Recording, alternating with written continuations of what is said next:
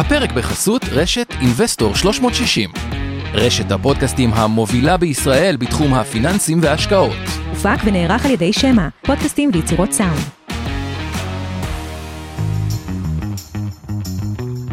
מעוניינים ללמוד יותר על עולם ההשקעות? האזינו לפודקאסטים נוספים שלנו. המשקיענים, אבנר סטפאק ועומר רבינוביץ' מדברים על כל מה שחם בעולם ההשקעות בשווקים המובילים וגם ההזדמנויות בשווקים המתפתחים. אינבסטור 360 לייב, אורן ברסקי ועומר רבינוביץ' מארחים את בכירי שוק ההון ועולם ההשקעות. כסף חדש, עם כל מה שרציתם לדעת על עולמות הקריפטו והפינטק, והפודקאסט השקעות למתחילים לכל מי שעושה את צעדיו הראשונים בעולם ההשקעות.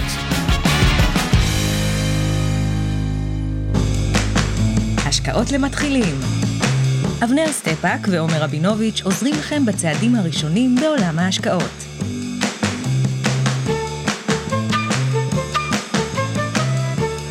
אוקיי, ערב טוב לאבנר. סטפ. ערב טוב עומר, מה קורה? תשמע, בחרנו נושא ממש כיפי להיום, השוק יורד, ואמרנו, מה נעשה, חברות אומרים פשיטות רגל יותר לבן אדם, או חדלות פירעון, וזה קורה הרבה, אתה יודע, יותר ממה שחושבים. כאילו... יותר ממה שחושבים? זה יקרה בעיקר הרבה, הסייקל של פשיטות רגל אה, בחברות, אנחנו מדברים לא על משקי בית פרטיים, הוא בדרך כלל בדיליי מסוים, כמובן, על הסייקלים של הצמיחה והמיתון במשק. כלומר, אם אנחנו מניחים שהעולם עובר להאטה, שלא לומר מיתון, ברבעונים הקרובים, אז בדיליי מסוים אנחנו נראה זינוק בפשיטות הרגל, בטח בשנה הבאה. כרגע, הנתונים עדיין מאוד נמוכים, בעיקר בארצות הברית, שזה השוק העיקרי, אה, דווקא כי אנחנו עוד רק בהתחלה של משבר, נקרא לזה, הוא אולי משבר עמוק בשוק הפיננסי, בשוק ההון, ירידות בנסדק וכולי, אבל הוא עוד לא משבר. עמוק בשוק הריאלי, בכלכלה אבל אני רוצה רגע שנלך צעד אחורה בהתחלה, ובכלל נדבר על כאילו, למה חברות פושטות רגל? כאילו, מה, בהתחלה רואים חברה, מלא אנשים, משהו כחיים, למה זה קורה? וזה קורה הרבה, ויש איזה כמה סיבות, אז אפילו בוא נעשה איזה פינג פונג, אתה, אתה סיבה, אני סיבה, אתה סיבה, עד שיגמרו לנו סיבות ככה, כל אחד על מקרים שהוא אה, אה, מכיר. אה, בתור אה, זקן השבט, ניתן לך את הכבוד. תודה רבה, ילדון צעיר וחביב. אני אתחיל מזה שנחלק את הסיבות לפשיטות רגל, ואנחנו צריכים להסביר מה זה עוד רגע, אבל בסדר, נתחיל מהסיבות. לא, אחד אחד אה, אבל. אה, פשיטות רגל, כן כן, אז לא, אני חייב רק לתת הקדמה, רציתי להגיד, תן רק אחד.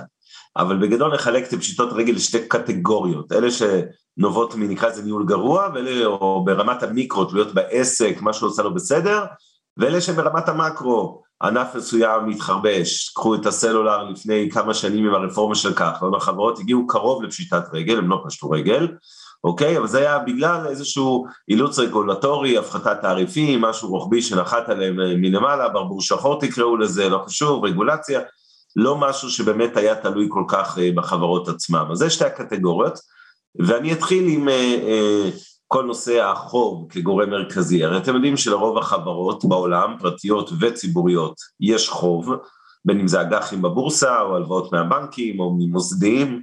החוב הזה, הריביות שלו עכשיו במגמת עלייה, והרבה יותר גם קשה למחזר אותו, כלומר, לווה שחברה שלקחה הלוואה לשלוש שנים, נניח לפני שנה וחצי, או לפני שנתיים וחצי, ובעוד חצי שנה היא צריכה להחזיר, ויכול להיות שהיא קיבלה גרייס, נקרא לזה על הקרן, ובעוד שנה וחצי היא צריכה להחזיר פתאום את כל המאה מיליון שקל שהיא לקחה הלוואה במכה, בעוד סליחה חצי שנה, במצב השוק של היום מאוד קשה תזרימית למחזר חוב. שוקי אג"ח, אה, לא אגיד סגורים, אבל קשים מאוד, קשה להנפיק אגרות חוב ולגייס חוב בבורסה, הבנקים גם הם מקשיחים עמדות, מי שראה למשל את תחום הנדל"ן והקבלנים, יודע שכל הבנקים הודיעו לפני חודשיים שהם הולכים להוריד משמעותית את המימון לנדל"ן, לקבלנים, אני לא מדבר על משכנתאות, אלא הצד של היזמים. הדברים האלה, לדוגמה, כשחברה יש לה אה, צורך בתזרים מזומנים אה, לשרת חוב, והיא בסביבת אה, משבר כזאת, אה, יכול להביא לפשיטת רגל. עכשיו, אוקיי, ככה. הסיבה, דוגמא, הדוגמאות הכי נפוצות רק למה שאבנר אמר, או אנשים, זה באמת הרבה מאוד קבלנים, בא יזם, מחזיק את הכסף לקבלן, מועצת הערבות לא משחרר את הכסף בזמן, והקבלן פושט רגל, זה נגיד תחום שפשטו בו המון רגל. אה, עוד תחומים שדורשים, מה שאומר תזרים מזומנים אה, אה, גרוע, הרבה מאוד הון וחוב, חברות תעופה נגיד, על תזרים הרבה פעמים פשוט רגע, תחשבו, קונים מטוס בהתחלה, זה עולה מלא כסף, קונים אותו ממונף, יש עליו חוב, יש עליו הכל, יש טיסות, אם מחירי הטיסות קצת יורדים, או השבתה, אז החוב בעצם לוקח את כל החברה כלפי אה, אה, אה, מטה. אה, אוקיי, אני אלך דווקא... אה, רגע, נתת דוגמה, אני רק רוצה להתעכב על הדוגמה מצוינת, שוק התעופה, זה דוגמה לשוק שכל כך תלוי במימון ממשלתי, למרות שרוב החברות בו, אחוז גדול הן פרטיות, לא כולן חברות ממשלתיות, אבל אם הן לא מקבלות אחת לכמה שנים באיזה משבר הזרקה ממענקים אה, כמו בקורונה מהממשלות, או ב-2008, הן לא יכולות לשרוד כי הן עובדות על שיעורי רווח מאוד מאוד קטנים, יש להן הוצאות תחזוקה מטורפות, קאפקס מה שנקרא, אה, capital expenditure, זה ההוצאות על בלאי וכולי של מטוסים, ובסוף אה, לא מעט מהם פשטו רגל אה, בשנים הבאות. ואז אני רוצה כן. לתת... מתקן אותנו תמיר בצדק, אנחנו לא עורכי דין, שנייה, ותמיר מאיר, מדברים על מגיע חברות, הביטוי הטיפוסי פושט רגל מתייחס כן, זה חדלות פירעון. חדלות פירעון, הם רוצים להיות אה. חדלות פירעון, או נקרא לזה פירוק, כן, נכון, זה זה המושג אה, הבאמת נכון אה, לגבי אה, תמיר, חברות. עכשיו מה שאני רוצה רגע לתת כבר את הטיפ הראשון, אם יש תחום שאתם יודעים שהוא מרובה בפשיטות רגל, ואני אתן לכם את השתי תחומים הזה, נגיד חברות תעופה, מה זה פשיטות רגל? קבלנים, מה, לא יזמים להבדיל, קבלנים, מה זה פשיטות רגל? הטיפ הראשון הוא אה, פשוט לא להשקיע בו, זה מאוד פשוט, או אם כבר משקיעים בו, ללכת מראש לחברה החזקה וה... אה, אה, עם שולי הרווח הגבוהים ביותר, לדוגמת תעופה, Southwest Airlines היא חברה שמראש תמיד הייתה רווחית כל החיים, כי פ- פיתחה איזה מודל, אני עושה רק טיסות פשוטות, רק דגם אחד של מטוסים, תפעול הכי יעיל, הכי זול, כדי לא להגיע, לא להתחכם. אבל בגדול, כל שאומרים, אני אקח את אל על בתחתית, לא, אל על פשטה רגל מלא פעמים, מבלי להיכנס להמלצה או זה, זה גם לא ייעוץ השקעות, אותו דבר, הרבה מאוד חברות תעופה פשטו רגל, ולכן, כמי שמתחיל את עולם ההשקעות, לאו דווקא מומלץ להתחיל מ- מתחום. ועוד דבר, אם הזכרת את חברות הסלולר, איזה תחומים בדרך כלל פשטו רגל? תחשבו על זה, יש לנו, אנחנו בעולם של אינפלציה. אז אומרים, מה הבעיה? מה זה אינפלציה? אינפלציה זה בעצם העלאת מחירים של מוצרים. כלומר, חברות מעלות מחירים. זה יכול להיות חברת בנייה מעל מחיר הבית וכו'. אה, יש תחומים שנקראים commodity. מה זה commodity? שהריב הוא רק על המחיר. הוא לא על השירות או על התשואות שכאילו אין בידול. לדוגמה, חברת סלולר, אה, הבידול של פרטנר מסלקום וסלקום מפרטנר הוא מאוד מאוד גבוה. תחשבו על זה, הרי זה נורא נורא קריטי, הרי זה בדיוק כמו לקנות, אה, זה, סתם, אני אומר את זה בחצי חיוך, אין כזה בידול, ואז הריב הוא על המחיר, נגיד לטיסת אה, תל אביב ניו יורק. הריב הוא בעיקר על המחיר, נכון שתגידו רגע החברה הזאת היא קצת יותר וקצת פחות, אבל בוא נהיה כנים עם עצמנו, רוב האנשים נכנסים ולא אומרים אני אקח את הטיסה עם החברה שהקצת יותר טובה ב-1500 דולר וה-600 דולר הוא ראלי. אוקיי, אומרים אוקיי, ת- לפי המחיר קיצר. אנשים הולכים לפי המחיר, זה מה שנקרא עסקי commodity. עסקי commodity, אני עשיתי את זה השבוע, עומר, זה נגמר רע. מה זה? ביטלו לי טיסת אל על, הלכתי עם המחיר. הלכת במחיר, עד יצאת, האמת, גם אני, אני נסעתי בוויז. ביטלו את הטיסה. הייתי. זה כיסאות זה. קשוח היה. אבל טיסה קצרה לפי המחיר commodity אתה מבין? את הזה אבל כן. אתה במעמדך אתה לא תיקח את ה low cost כמובן אתה במעמד הרם שלך אתה כבר תלך אה, טיסה רגילה זה מובן זה בסדר. ריינאייר, ברור. מה ריינאייר כן.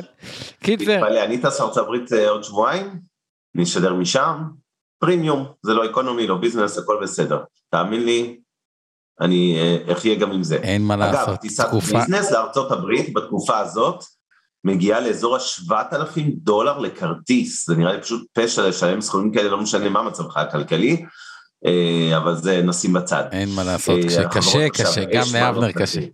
כי- מונופול. אז אה, אין מה מה- לעשות. מה- אין מה לעשות יש אה, זה אבל זה עוד פעם מחזיר אפילו אבנר אנחנו נעשה מגבית בדקה הפינה החברתית תוקדש אליי היום, אנחנו נעשה. יפה, כן. אפילו אבנר. שלנו, אוקיי, ה- אז זה אומר, וואלה, אני לפי קומודיטי, תראו, תעופה, זה בדיוק, בדיוק הוכחתי את ה- I rest my case, מה שנקרא.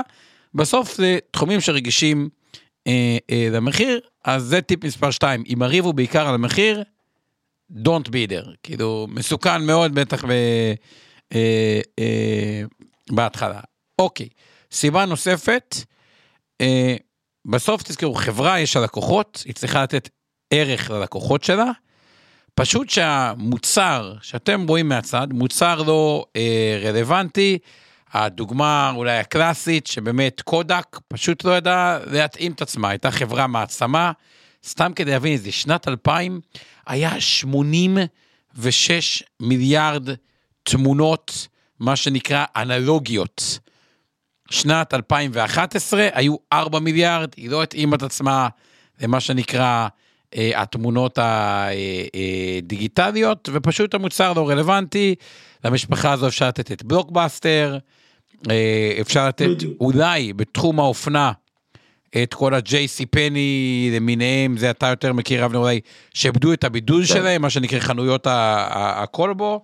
אה, כשאתם כן, בתור חברות לקוח, שהמודל ברח להם בין הרגליים, ואני, אה, ובהחלט תחום האופנה הוא דוגמה טובה, יש המון פשיטות רגל בשוק האופנה, גם בישראל, גם בארצות הברית.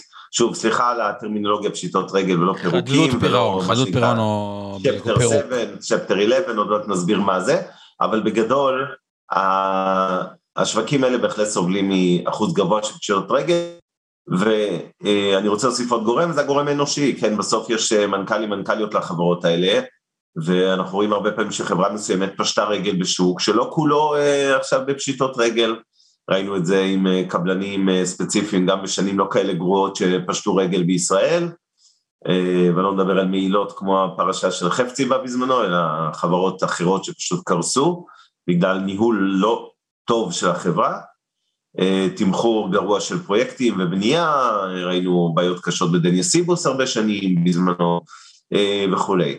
אז כן, זה עוד גורם. אני רוצה קצת להתייחס דווקא לפערים בין השוק האמריקאי, אה, יש לך עוד סיבות סליחה לפני שאני עובר לשוק האמריקאי לעומת הישראלי? כן, יש עוד סיבות, אני רוצה להגיד סיבה שמה שאני קורא משטר תאגידי לקוי או reputation risk, בתחומים ספציפית שדורשים reputation uh, גבוה. Uh, מה הכוונה? בנק, אתם רוצים לסמוך עליו שישמור לכם על הכסף. בית השקעות, אתם רוצים לדעת שהוא מנהל כסף בצורה אה, אה, אחראית ולא לוקח סיכוני יתר אה, בלתי הגיוניים.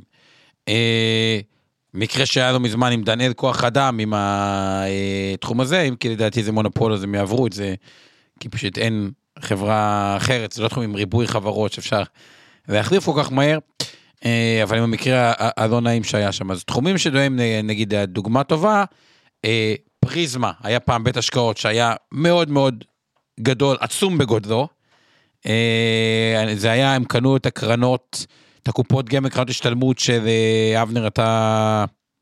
של... פועלים פקאן, חלק שפועלים- מפועלים בגמל גם, גדיש וכולי, כן. ואז זה מקרה שפתאום. היה שם... היו גודזילה. כן. בדיוק, היה פרשייה שלקחו איזה סיכוני יתר באופציות, לא יודע, היה איזה חודש ינואר שעשו תשואה ממש 2007. יחסית לשוק, אבל גם עם הסבר לא טוב, ואז יצאה כתבה, אה, או קצת של כתבות, אני קצת מקצין את זה, אבל קזינו בפריזמה, ומפה... אה, לקוחות ברחו בענק. לקוחות ברחו בעולם, וזה מה שיצר בעצם את פסגות. אותו דבר שאתה מרגיש חשש, ולו הקטן ביותר, שהבנק שלך יפשוט את הרגל, אתה לא רוצה להיות שם, אה, וכו'. אז מה שאני קורא זה איזושהי בעיית רפיוטיישן, בתחום שהוא לא סלחן לגבי רפיוטיישן, גם מצב לא כל כך אה, אה, נעים. אה, סיבה אליך, אבנר. טוב, אין לי עוד סיבה, אני רוצה לעבור לצ'פטר 7-11, כמו שאומרים, אבל תגיד לי אם אתה עוד יש לך מה להוסיף בחלק הראשון. אה, אוקיי, בוא נמשיך, יש עוד סיבות קטנות, אבל אוקיי. הן נוגעות לדברים האלה, אבל רק עוד נקודה. טוב, אוקיי, תתחיל ואז יש עוד איזה נקודה חשובה, אבל בוא תמשיך. אני אתחיל קודם כל כי צריך אה, רגע לעצור, להגיד תודה לשיר פלדמן שעושה לנו תמלול, כל מי שרוצה שפת סימנים, סליחה, לא שפת סימנים, כתוביות, תודה לעוז גפליק שמנהל את השידור, תודה לצוות שלך, עמי ארביב, אור אה, אה, חלמיש ועמי ברסקי, אורן ברסקי, סליחה, ואורי טולדנו שאיתך באולפן, אור אריאל האלופה, ממשקיעים בדרך לעצמאות כלכלית, לא זוכר פספסתי עוד מישהו, וכרגיל כל מה שאנחנו עושים היום לייעוץ השקעות לא תחליף לייעוץ השקעות, ואם נזכיר פה מניות ספציפיות, צאו מנקודת הנחה שאנחנו מחזיקים אותם אי שם בתיקי הלקוחות של אינבסטור 360, או הגמל השתלמות פנסיה, קרנות נאמנות, תיקי השקעות של מיטב דף וכולי, מיטב סליחה.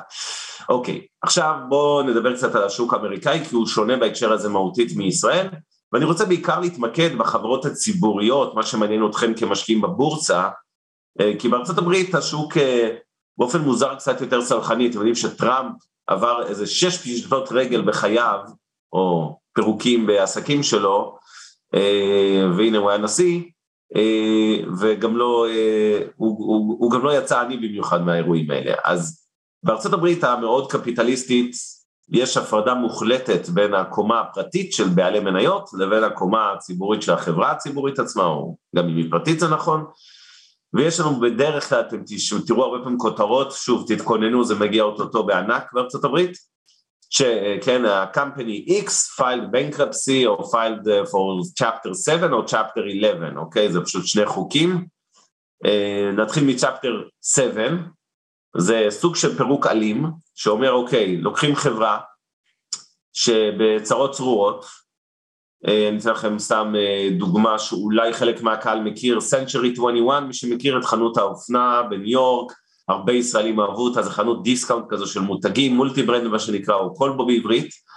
אה, לפני שנה וחצי הם הודיעו שהם סוגרים את כל החנויות שלהם והולכים ל chapter 7 הזה, בא מפרק, מוכר את כל נכסי החברה, מהשם מותג, דרך המלאי של הפריטים בחנויות, דרך החנויות עצמן, איפה שזה לא בשכירות ויש נגיד בעלות בנדל"ן, אה, ובעצם מוכר את כל הנכסים. במצב כזה, מי בעצם מקבל את הכסף? אה, בדיוק בסדר ההפוך של נטילת הסיכונים נקרא לזה. בעלי החוב הם הנושים הראשונים, אוקיי? בואו נתחיל ככה. עובדים הם ראשונים, בדרך כלל אה, ראשונים בתור. אחרי זה יש לנו ספקים וגם בעלי חוב אחרים, למשל משקיעים באגרות חוב. ורק בסוף בעלי מניות, אוקיי? מי שלקח את הסיכון של האקוויטי, השקעתם בחברה במניה שלה בבורסה, אתם אחרונים בתור. כנראה שלא תקבלו כלום, בואו נקצר לכם את זה. וסיכוי בדיוק. באירועים האלה, בטח בצ'פטר 7, תישארו עם כלום, גם לא בטוח אגב שמי שישקה בגרות החוב יראה 100% לא. מההשקעה שלו. אתם זוכרים שב-2008 או 2009 בעיקר, אחרי המשבר הגדול הפיננסי, היה גל של תספורות קראו לזה, כן, בישראל, באגרות חוב. אוקיי, מה זה היה תספורת? זה היה הסדר חוב באה החברה אה, הבורסאית למשקיעים, אמרה אנחנו לא יודעים לשלם לכם שני מיליארד שקל לחובות, אנחנו יודעים לשלם אולי רק 800 מיליון, ואנחנו גם לא נשלם את זה בשלוש שנים שהיינו אמורים, אלא אנחנו צריכים פריסה לשבע שנים, כי אין לנו תזרים שיתמוך בתשלום. אה, וכמובן, היה תספורת, כלומר, אנשים לא קיבלו את מלוא השקעתם באגרות החוב. במניות, הם רובם קיבלו אפס עגול. צ'פטר 11 להבדיל זה קצת דומה להקפאת הליכים שאתם לפעמים רואים בישראל איזה כותרת על בית המשפט פסק הקפאת הליכים לחברה X זה בעצם בא ואומר לא החברה הזאת יש לה תקווה היא לא גמורה כמו צ'פטר 7 שבדרך כלל זה חברות גמורות צריך לתת לה זמן ואוויר לנשימה אנחנו עוצרים את כל התשלומים מהחברה החוצה לחוב ודיבידנדים, כלומר היא לא תשלם קרן, היא לא תשלם ריבית, היא לא תשלם כמובן דיבידנדים לבעל המניות, כנראה שגם אין לה איך גם אם היא הייתה רוצה, כי מן הסתם החברה כנראה לא מרוויחה כסף, ובעצם בית המשפט נותן לאיזשהו נאמן תקופת זמן, נניח איקס חודשים, לנסות להבריא את החברה, להגיע להסדרים מהסוג שתיארתי קודם עם בנקים ועם נושים אחרים, לפרוס חובות, ובבסיס זה חברות שכן יש להן עתיד, כלומר, הן לא... מה זה יש עתיד? בואו ניקח דוגמא, צים, זו חברה שנכנסה לסוג של הקפאת הליכים, פשיטת רגל, ולא מזמן פורסם שהיא חברה שעשתה רווח רבעוני בדיד הכי גדול אי פעם של חברה ישראלית. כלומר, תבדוק פה כמה של... כאילו, למעלה ממיליארד, כאילו שתבינו, מה שרואים עכשיו את הרווחי הבנקים שפרסמו שהם רווחים ענקיים, זה קמצוץ וזרזיף לעומת מה שצים הרוויחה, כלומר. לפעמים וגם טארו כמעט פשטה רגל, אבל תמשיך. כן, אז, אז ה chapter 11 זה באמת uh, טיפה יותר light במובן הזה שהחברות הרבה פעמים ממשיכות לעבוד.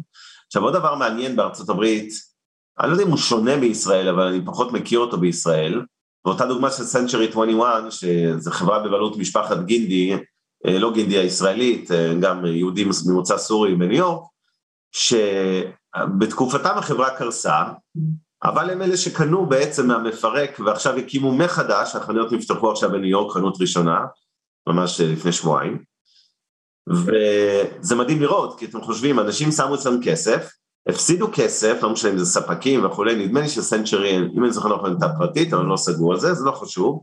הרבה אנשים הפסידו שם המון כסף, ובעצם הם מקבלים הזדמנות להתחיל מההתחלה, בלי ה... נקרא לזה גיבנת של חובות עבר.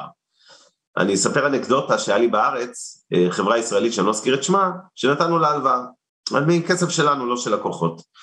וזה היה שניים שלושה מיליון שקל, והחברה בתחום האופנה פשטה רגל, ואחרי חצי שנה שלא קיבלנו כמעט גרוש מהשניים וחצי מיליון שהלווינו לה, קיבלנו כמה מאות אלפים נמוכים, כי באמת הם היו בצרות, פתאום אני רואה את אותה חברה, קמה מחדש, עם שם חדש, אבל כאילו שמאוד דומה למותג המקורי, אותם בעלים, או לפחות המייסדים העיקריים, והאמת, כעסתי, אמרתי כאילו, איך יכול להיות שאנשים האלה שלפני חמש דקות פשטו רגל, לא שילמו את החובות שלהם, יכולים להקים אה, אה, חברה מההתחלה וכאילו עסקים כרגיל. אז ת, תכירו שזה קורה, אה, בארצות הברית עוד יותר מבארץ. להפך, בדיוק, לא הם חלק מהפתרון, אומרים, נזרים טיפה, תמחקו לנו חובות במיליארד, נזרים לכם עשרה מיליון. סתם כ... כן, אבל חלק מהמקרים זה אפילו יותר ציני מזה, הם קונים מהמפרק או נאמן את הנכסים, מקימים חברה חדשה, נכון. קונים נגיד את המותג Century 21, כשהם קונים את המותג, הם לא קונים את החובות ואת כל ההיסטוריה, רק את הנכס, בלי הצד של החובות. כן, את המותג. ווואלה, סבבה, בואו נקים מההתחלה חברה, ואידיאלי. אז זה משהו שצריך להביא בחשבון, שיכול לקרות המון בארצות הברית.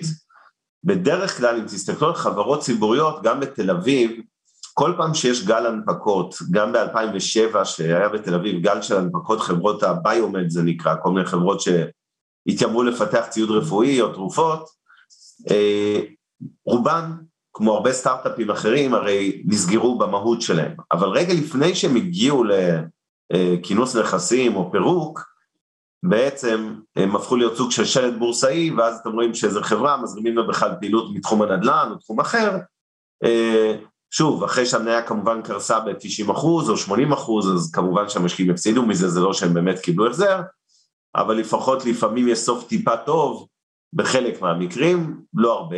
אני חושב שגם מהגל של 2021 זה גל השלדים הבורסאיים הבא של עוד 3-4 שנים, כי לא מעט מהחברות האלה לא יהיו איתנו. כן, אלה שהונפקו אה, עכשיו. בעוד כמה שנים. מה זה? אלה הרבה חברות שהונפקו עכשיו, ש... כן, או ראינו סתם דוגמה, אה, לוזון היסטורית, מי שמכיר, לא לוזון עצמו חלילה, אלא אה, איך קראו לחברה המקורית, תזכיר לי בבורסה בתל אביב, ש, שכמעט פשטה רגל דווקא בשנים טובות לנדל"ן. אה, ברח לי שמה, סליחה, אני מתנצל, לוזון קנה אותה בנזיד עדשים, עושה עסקה מצוינת. אז אני לא מדבר על העסקים שלו, אלא אותה חברה שאני אזכר אחרי זה. כן, כן, אני יודע מה אתה מדבר. והיא סוג של יש, הייתה שם חברת אם ועוד חברה נפרדת שבעצם הפכה להיות סוג של שלט בורסאי, הוא עכשיו ממזג אליה, מיזג אליה את טריה, ממזג בימים אלה את טריה, חברת אשראי בכלל, זו דוגמה שהרבה פעמים אה, חברות שמגיעות לקראת הימים האחרונים, אה, מאחר ויש איזשהו שווי לחברה עצמה, גם כשהיא בטח עם משלט בורסאי, זה שווה כמה מיליוני שקלים, אז או עשרה מיליון שקל, לא חשוב, תלוי במקרה, אז הרבה פעמים דור, דורי, דורי בנייה. בתחומים אחרים, דורי, דורי, כן, בדיוק, א' דורי. אז uh, תודה צחי על התזכורת ואבי. Um, ואז מה שקורה הרבה פעמים, uh, um, הם מקבלים בעצם חיים חדשים עם פעילות שונה לגמרי, אבל שוב, בואו נהיה עם עצמנו, זה אחרי שרוב המשקיעים המקוריים של אותה א' דורי, הפסידו קצב בערימות. אז אני רוצה רגע עוד איזה רגע איזה טיפ לגבי הדבר הזה. קודם כל, כשאנחנו מדברים, למה עשינו את ה... אה, עכשיו, עוד דבר לגבי דינמיקה של פשיטות רגל, למה הם מועצמת. תחשבו שיש שתי חברות שעוסקות באותו תחום, לצורך העניין תחום תוכנה, אוקיי? לשתי החברות יש אנשים שאין טאלנטים, לשתי החברות יש טאלנטים נגיד בתחום המכירות. בואו נגיד לחברת תוכנה א', יש פתאום מוצר יותר טוב מחברת ב'. זה אומר שכל מכרז שהם הולכים אליו, חברה א' זוכה על פני חברה ב'. אגב, זה לא צריך להיות...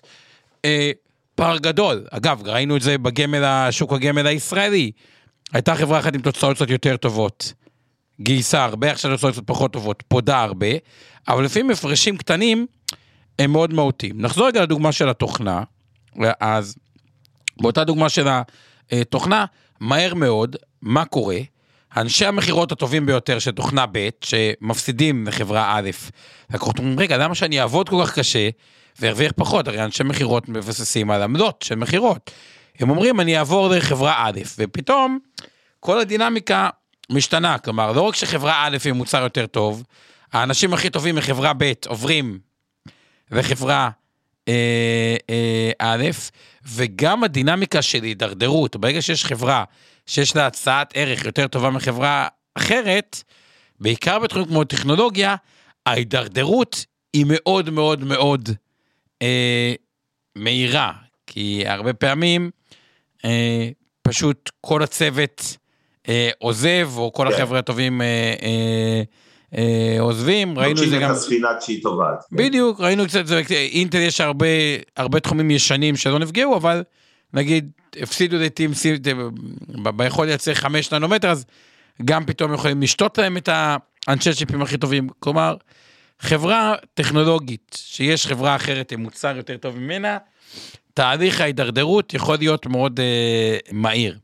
אוקיי. זה קצת כמו סוללה שבעשרה אחוז האחרונים שלה היא פתאום קורסת, אה, כן, 90 אחוז היא מחזיקה מעמד, ואז פתאום העשרה אחוז האחרונים זה פשוט. יפה, אז כשאנחנו ראינו את ה... שיש כל כך הרבה סיבות מקוונות לפשיטת רגל, יכול להיות בעיות תזרים, יכול להיות רפיוטיישן, יכול להיות סתם הנהלה שלא התאים את עצמה אה, בצורה מספיק טובה, אלא מה, שינוי טכנולוגי אה, כזה אה, אה, שגדול, אז יש פה קודם כל שתי טיפים שאני רוצה רגע אה, כעצירת ביניים. אחד, זה לפזר. כלומר, מסוכן מאוד להשקיע את, גם אם אתם מאוד מאוד בטוחים במניה ספציפית, אה, מה שנקרא קונביקשן גבוה, כלומר, יש חברות שאתם מבינים יותר טוב, אתם מכירים יותר טוב, הגיוני לקחת גם פרופורציה יותר גדולה על חברה שאתם חושבים שהיא בתמחור טוב ומבינים את העסק בצורה יותר טובה, כי זה התחום שאתם מכירים אותו, בטח גם התמחור תומך בזה. אה, אבל להכיר ש... לא לשים את כל הביצים בסל אחד, אני חושב שאני אומר משהו שהוא די אה, אה, אה, מובן אה, אה, מאליו, אז זה ככה, אה, אבל כן, משהו שצריך אה, להגיד אותו. ב', זה רק מדגיש, זה הרבה פעמים יש דיון, שתי חברות מאותו תחום. אחת המניה עלתה 20 אחוז, אחת המניה ירדה 20 אחוז. איזה מניה יותר אטרקטיבית? הרבה פעמים דווקא המניה שעלתה 20 אחוז, כי תזכרו, אם הצעת הערך יותר טובה, החברה עם הצעת ערך יותר טובה, היא תצא מאוד מאוד מחוזקת, ומי שעם הצעת הערך הפחות טובה תצא מאוד מאוד נחלשת. למה? עוד פעם, אנשי המכירות הטובים עוברים מהחברה הגרועה לחברה הטובה. אנשי הטכנולוגיה הטובים, או הטאלנטים, מה שנקרא, ה top talents, עוברים מהחברה הגרועה לחברה הטובה. ה market share, החלק אה, בשוק, עובר לחברה הטובה. אם יש עכשיו ממשקים, אל תזכרו, אנחנו בעולם שהזכרנו את המונח נגיד API בעבר. API זה התממשקות לחברה. אף אחד לא רוצה להתחיל לבנות API או פיתוחים מיוחדים. בשביל להתאים את עצמך למייקרוסופט, מייקרוסופט תהיה גורילה, כולם רוצים. בשביל להתאים את עצמך לתוכנה לא מוכרת, אף אחד לא פועל. כלומר, כל ה ecosystem עובד עם החברות המנצחות, או רוצים להתממשק לחברות המנצחות. וזה למה הרבה פעמים, ורואים את זה מאוד יפה בעולם הטק, הם באים ואומרים את הדבר הבא, אנחנו משקיעים נגיד חצי מיליון דולר בעשר חברות, אבל הלוזרים נותנים למות, כאילו מי שלא מאוד מוכיח את עצמו, ואנחנו שומרים הרבה מאוד רזרבים דווקא לחברות הטובות, כדי להצמיח את החברות הטובות, כי הם יעשו, וזה קצת מטעה אינטואיטיבית, כי בתור משקיעים הטעות הכי גדולה שאני רואה אצל משקיעים, היא חוסר היכולת לקנות במחירים עולים חברה שזיהיתם טובה, וחוסר מהיכולת להיפטר מפוזיציות שהן הפסודיות. זה אולי הטעות מספר אחת, ודרך עולם של פשוט רגל אפשר אה, להבין, כאילו, להבין את זה שכאילו חברה בלי הצעת ערך טובה, יכולה לגמור את חייה, בעוד החברה עם הצעת ערך היותר טובה, לא רק שלא גומרת את חייה, לא רק שהיא מתחזקת, היא מתחזקת שלוש פעמים, כאילו היא תתפוס נתח שוק, היא תיקח את הכוחות שמתחרה, היא תהיה בצמיחה, היא, היא, היא ממש בסיטואציה אה, אה, הרבה יותר טובה, היא עוברת ממגננה למתקפה, אה, וזה מסביר חלק מהדינמיקות של ה-The winner takes it all, או the most, או כל מיני דברים כאלה. אבנר, אתה רוצה להוסיף על זה? כן, אני רוצה לחבר את זה עוד, להמשיך את הקו של החיבור של כל הדיון התיאורטי על פשיטות רגל באמת לפרקטיקה של היום ולאקטואליה של כל מה שקורה בשווקים. תראו, איזה חברה לא פושטת רגל? אה, עומר, איזה סוג חברה לא תפשוט רגל כנראה לעולם? אה, חברות שוברות לי בראש? כן. לא, סוג חברה, עזוב רגע שם ספציפי. תראה, אני חושב שדווקא פה שאומרים לעולם, אומרים, אני לא אוהב את המילה לעולם, אבל נגיד 100 שנה קדימה... הסתכלות מאוד מאוד מאוד נמוכה, לעולם, never say never, כן. מונופולים, נכון? מונופולים לא פושטים רגל. נכון. אוקיי? קח את הדוחות של בזק, פורסמו היום, אוקיי?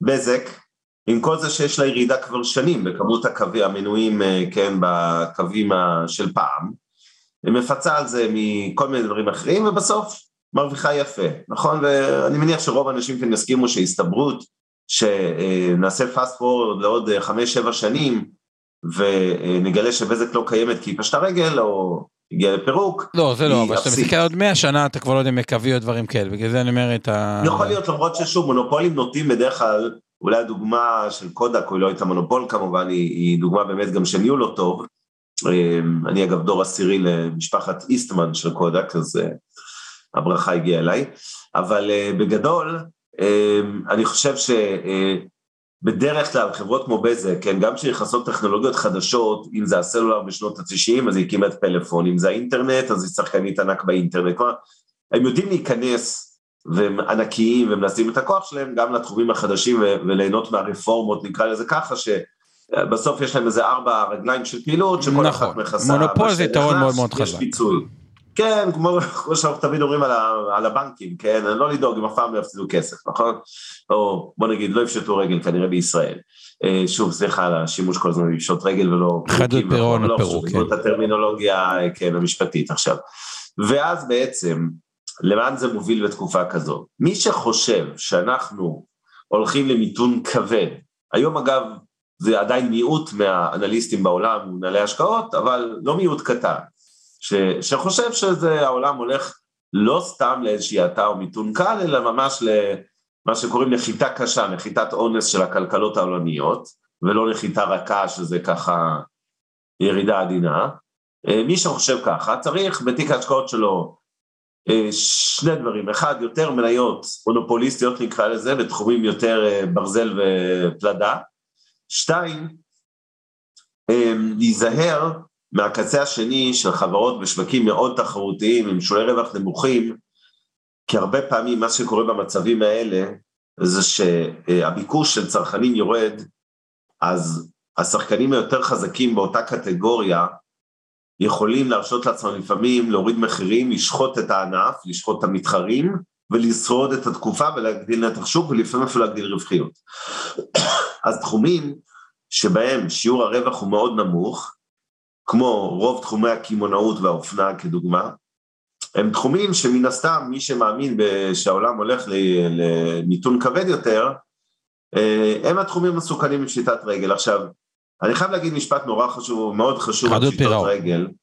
בדיוק, חדלות פירעון, בדיוק, אתם מכירים את המשפט של גם בבריכה עם גובה ממוצע של 10 סנטימטר אפשר לטבוע, זה בדיוק הסיפור גם בחדלות פירעון, זה הרבה פעמים עניין של טיימינג, יכול להיות שנסתכל על החברה, אם היה לה טווח זמן של 20 שנה, אז ב-20 שנה היינו רואים איזשהו cycle של מכירות ורווח, שנגיד, סתם אני ממציא 16 שנה של רווחים, 4 שנים הפסדים, אבל היא כנראה עברה את התקופה.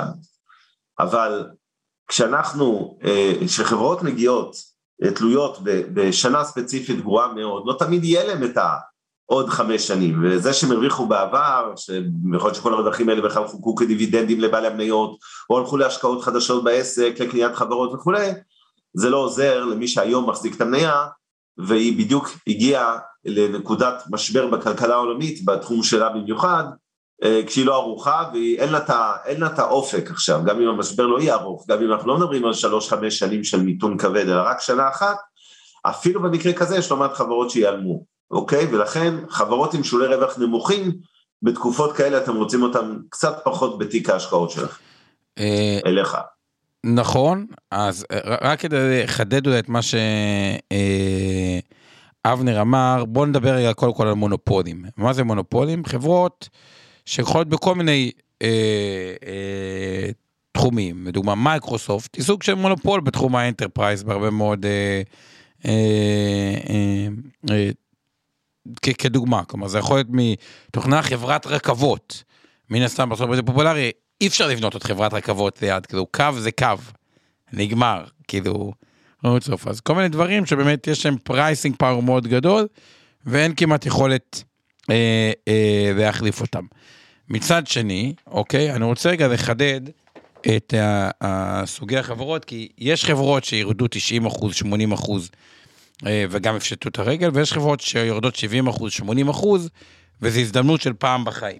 אז כלומר, סתם, אה, אה, אמזון, מי שקנה אותה בשנת 2000, עשה, היא הייתה לדעתי 11 דולר בירידות, והיום היא, לא יודע, הרבה יותר מ-11 דולר, יותר קרוב, תן לי את השאר המניית האמזון המדויקת, אה, אה, טולדנו, אבל עשו אלפי אחוזים רווח.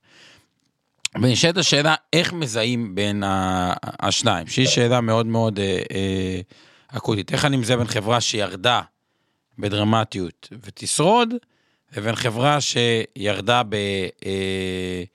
בדרמטיות ואין לה תקומה. אתה רוצה אתה להגיד כמה מילים על זה או שאני אמשיך? אמזון 2061. תמשיך, אני כבר. 2061. ירדה 4.15 אחוז. אז קודם כל, ב, ב, אז זה נובע מכמה נקודות. אחד, זה באמת כסף בקופה. כלומר, בסופו של דבר, אם לחברה אין תזרים לעבור את המשבר, אז זה בעיה, כי בדיוק כאילו, זה לא משנה אם ירדה 50 אחוז, בסוף תגיע ל... אה, יכולה להגיע לפשיטת רגל, גם מהרבה סיבות. אפילו דוגמה קלאסית, טבע, שזו חברה שאף אחד לא האמין שהיא תגיע למצב שהיא האמינה, פשוט בשלבי גאות, יש בדרך כלל תיאבון לסיכון, והרבה מהעסקים, לא תאמינו איך הם מנוהלים, אבל חלק מזה זה רגש, ובגלל זה בחברות חשוב מאוד שמשטר תאגידי תקין, שיהיה דירקטוריון, שיהיה זה, כי בדרך כלל מנכ"ל, או בטח אם הוא מנכ"ל מסוג של יזם, הוא אופטימי מטבעו, אחרת הוא לא מגיע לאן שהוא מגיע, וצריך לעשות הרבה שכבות של משטר תאגידי שהם תקנים מערכות איזונים ובלמים, אבל לא תמיד המערכות איזונים ובלמים פועלות כמו שצריך, וטבע היא מקרה קלאסי כזה. ברגע שלחברה יש מספיק חוב, לא בטוח שיהיה לה את היכולת לעבור את הבאמפ. לעומת זאת, יש חברות שירדו חזק, אה, ויש להם כסף אה, אה, בקופה, או אין להם חוב בכלל, מסקטור הטכנולוגיה שקרה, שלא רואים את פשיטת הרגל, אולי פשוט יש להם מספיק כסף בקופה לעבור את זה, ואז צריך להבין שזה נכון לכל סוגי החברות, את ה-value אה, proposition, את הצעת הערך, עד כמה היא טובה, או עד כמה יש יכולת אה, לצמוח. והרבה פעמים במשברים, דווקא בגלל מה שאבנר הלך, הרדיפה אחרי החזק, הרדיפה אחרי המונופול, אה, כל החברות שהן לא הטובות ביותר, יורדות מאוד מאוד אה, חזק, ואז צריך לדעת לעשות את הדיפרנציאציה, אלה שירדו אה, ולא בטוח שישרדו את הסייקל, ואלה שירדו, ויש סיכוי שהם ירדו ממש אה, too much, וגם יש לא מעט חברות שירדו כמעט לשווי הקש שלהם, שזה כביכול מצב אה, אה, מוזר. אז מינוף גבוה אה, של חברות, אגב, זה גם יכול להיות חברה מוכרת. בואינג, תיאורטית, היה בה בעיה בייצור מטוסים. היא דווקא שייכת כן לז'אנר שהוא יחסית דואופול כזה, אז לא בטוח שניתן לתת לה לפשוט את הרגל, אבל תחשבו, היה לה חוב גבוה כי רכשה מניות של עצמה, היא משביתה ייצור מטוסים, מפה זה יכול להיות מדרון מאוד מאוד אה, אה, חלקלק, כלומר חברות עם הרבה חוב אה, והצעת ערך חזקה, דילמה, כי הרבה פעמים אם מסתדר הם גם ירוויחו שלוש פעמים, כלומר תסתכלו נגיד על דלק, אה, אה, על קבוצת דלק סתם של הנפט, עם תשובה, כשהאג"ח ירד, המניה יורדת כמעט לאפס, כי ברגע שאומרים, רגע, האג"ח נסחר ב-50 אגורות, או ב-30 אגורות, או ב-20 אגורות, אומרים, אין לו יכולת למחזר חוב. אם אין יכולת למחזר חוב, אומרים, גם אם תיאורטית הנכסים שווים יותר מההתחייבויות, הוא יפשוט רגל, ולכן מוכרים את המניה ברמה הטקטית, לא משנה, כאילו גם אם בפירוק יש שווי, אומרים, אין לי מה להישאר עם מניה, כי האג"ח בעצם ייקחו לי אותה.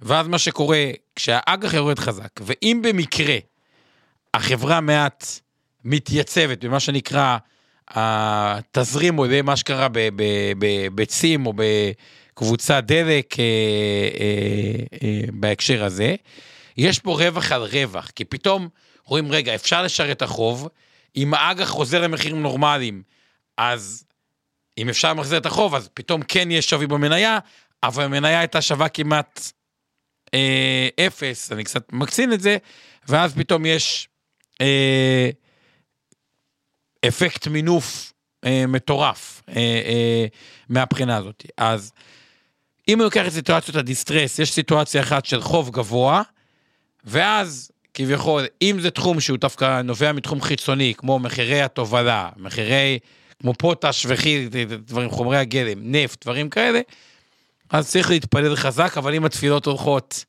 אז זה מאוד כאילו לטובתנו. אם אין הצעת ערך, או שזה לא תלוי, יש מינוף גבוה, וזה יותר מקרה ג'ייסי פני, שפשוט הצעת ערך לא ברורה, כנראה שהחברה תטבע לתוך עצמה. כלומר, אין מי שגם יציל אותה במקרה שזה. כלומר, יש פה האם, ה... האם יש גורם חיצוני שיכול להשתנות, או אין גורם חיצוני, זה מקרה של מינוף אה, אה, גבוה. אה, כשיש הרבה, אה, כשזה לא חומרי גלם או משהו כזה, יש יותר בעיה אה, מובנית. ובחברות שיורדות, כי סתם טעמי. המשקיעים השתנו, פה צריך לחלק אותם לשתיים. חברות טכנולוגיה, נגיד מאנדיי, אם היא לא הייתה מונפקת, לתפיסתי סיכוי טוב שהיה הולכת לכמעט פשיטת רגל. למה? כי היא שורפת 120 מיליון דולר בשנה ולא היה לה את הכמה מאות מיליונים בקופה, שיש לה היום, עד כמה שזה נשמע אבסורדי, כי הונפקה מדברים כאלה, לא בטוח שהיה מי שהיה מממן את מה שנקרא cash burn, אוקיי? אם לא היה לה את הכסף yeah. כן. בקופה. לעומת זאת שיש לה כסף בקופה, יכול להיות שתעבור את זה, להפך, המתחרים שלה יקרסו, והיא תסיים המנצחת הגדולה כדוגמה, לא מכיר את ההצעת איך מספיק טובה, ולא זה, אבל זה רק הדוגמה. ואז החברות עם הכסף לעבור, זה איך הרבה פעמים החזק מתחזק והחדש נכנס. אז זה ככה, ככה טיפה דיפרנציאציה, אתה רוצה להוסיף על זה, אבנר? כן, מצחיק שאתה מזכיר את מאנדיי שצוללת עכשיו ב-11 אחוזים מתחת ל-100 דולר, ירדה ב-75 אחוז, אבל שוב, לא חריגה בנוף של מניות אה, טכנולוגיה אה, בנסדק בתקופה האחרונה. כן, אני רוצה, אנחנו צריכים אה, להתכנס לסיום, אמרנו שאנחנו ככה נקצר ל-45 דקות, אז אני, אני רוצה להתחיל לסכם ולהתייחס רק לנקודה מהותית אחת שעומר הזכיר, וזה כל נושא המינוף. בשנים רגילות, שאין עננה של מיתון עולמי פוטנציאלי, שאין, אה, שהריביות לא במגמת עלייה חדה, ש, שזה אומר הרבה יותר הוצאות מימון על החוב הזה, אוקיי? אז באמת פחות חשוב לכם להסתכל על המאזנים של החברה ועל החובות שלה והמינוף שלה, ויותר אתם רוצים להסתכל על דוח רווח והפסד שלה, ואני מזכיר שאי שם לפני כמה חודשים יש לנו פודקאסטים בדיוק על זה, על דוח רווח והפסד, דוחות כספיים, אז אתם מוזמנים להאזין לפרקים האלה שמלמדים איך לקרוא דוח כספי. עכשיו, בשנים כאלה להבדיל, או בתקופות כאלה, המאזן הופך להיות פתאום אה, משהו הרבה יותר משמעותי לכם כמשקיעים במניות, כי ניקח את עולם הנדל"ן, בארץ זה עוד לא מורגש, כי אנחנו חיים בלה לנד באיזו בועה מטורפת, בארצות הברית יש דיווחים כבר על ירידה חדה במכירות בתים, אה, אם אתם משקיעים בקבלן, בוא נגיד, אם היה קורה מה שקורה בארצות הברית וישראל, אם זה יגיע לישראל בעוד אה, שני רבעונים, יש חברות שנדל"ן שהיום עדיין שוות הרבה מאוד כסף, שיהיו שוות הרבה הרבה פחות, שלא לומר אה, עלולות להגיע למצבים כן, כי במשכנתה חמש וחצי אחוז, האמריקאים אומרים איך אני אקח, כאילו יש פה בעיה. כן, המשכנתאות התייקרו, הריביות על החוב של אותם קבלנים ויזמי נדל"ן התייקרו, זה גם קורה כמובן בארץ. בארץ לפחות זה מפוצה על ידי אה, קצב מכירות עוד גבוה, בשונה מחו"ל, ועוד אין ירידת מחירים כמו שראינו בחו"ל, אבל אה, זה בדיוק המקומות שאתם צריכים לחשוב כמה פעמים לפני שאתם מסתערים על המניות האלה, אני אומר את זה כי אה, ענף הנדל"ן היה אחד המומלצים שם דווקא בתחילת שנה עדיין, והוצאנו המלצה לה, אה, לצמצם אותו לפני כמה חודשים, לשמחתי די בזמן, כי הוא התחיל את השנה מאוד חזק, אבל היום אה, בהחלט הוא נראה קצת יותר מסוכן דווקא בגלל עליית המחירים המאוד מהירה, מהירה מדי, זה גם לא טוב לחברות הנדל"ן, תתפלאו, וכמובן עליית הריביות שגדולה מהצפוי, גבוהה מהצפוי, אז בסופו של דבר אה, זה עלול לפגוע בשוק הנדל"ן כדוגמה, גם במחירי הדירות, אבל בעיקר אנחנו מדברים פה על מניות של חברות נדל"ן.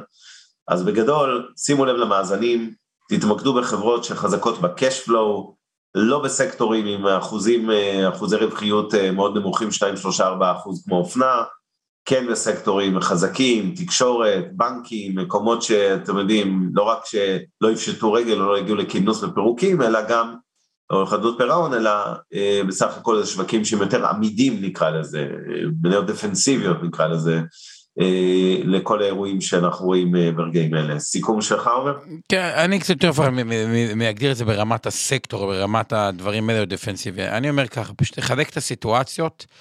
מה שאתם רוצים בעולם ההשקעות, אם אני מחלק אותו, יש מה שנקרא אה, השקעות אפסייד. מה הכוונה? אם במקרה פגעתם, יש חברה דרום אפריקאית שקנתה את טנסנט, לא משנה, חברה סינית ענקית, ב-20 מיליון דולר. החברה הזו שווה, אחרי זה טנסנט הייתה שווה כמה מאות מיליארדים, וה-20 מיליון דולר הפכו לאינסוף. אבל זה השקעה, מה שנקראת אפסייד ריסק. כשהם השקיעו בזה זה היה הפסדי, עם הרבה מאוד שזה קצת ההון סיכון. אוקיי? יש מה שאני קורא עסקאות downside uh, risk, חברות שכנראה ירדו פחות.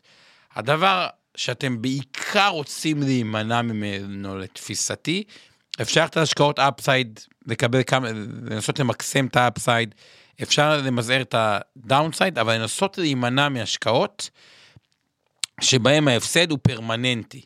כי מה הכוונה? אם מישהו ירד 90% עם אמזון בשנת 2000, ואז עלה איתה 10,000 אחוז ועשה פי 100 אחוז לכסף את התקף בדרך, זה משהו אחד.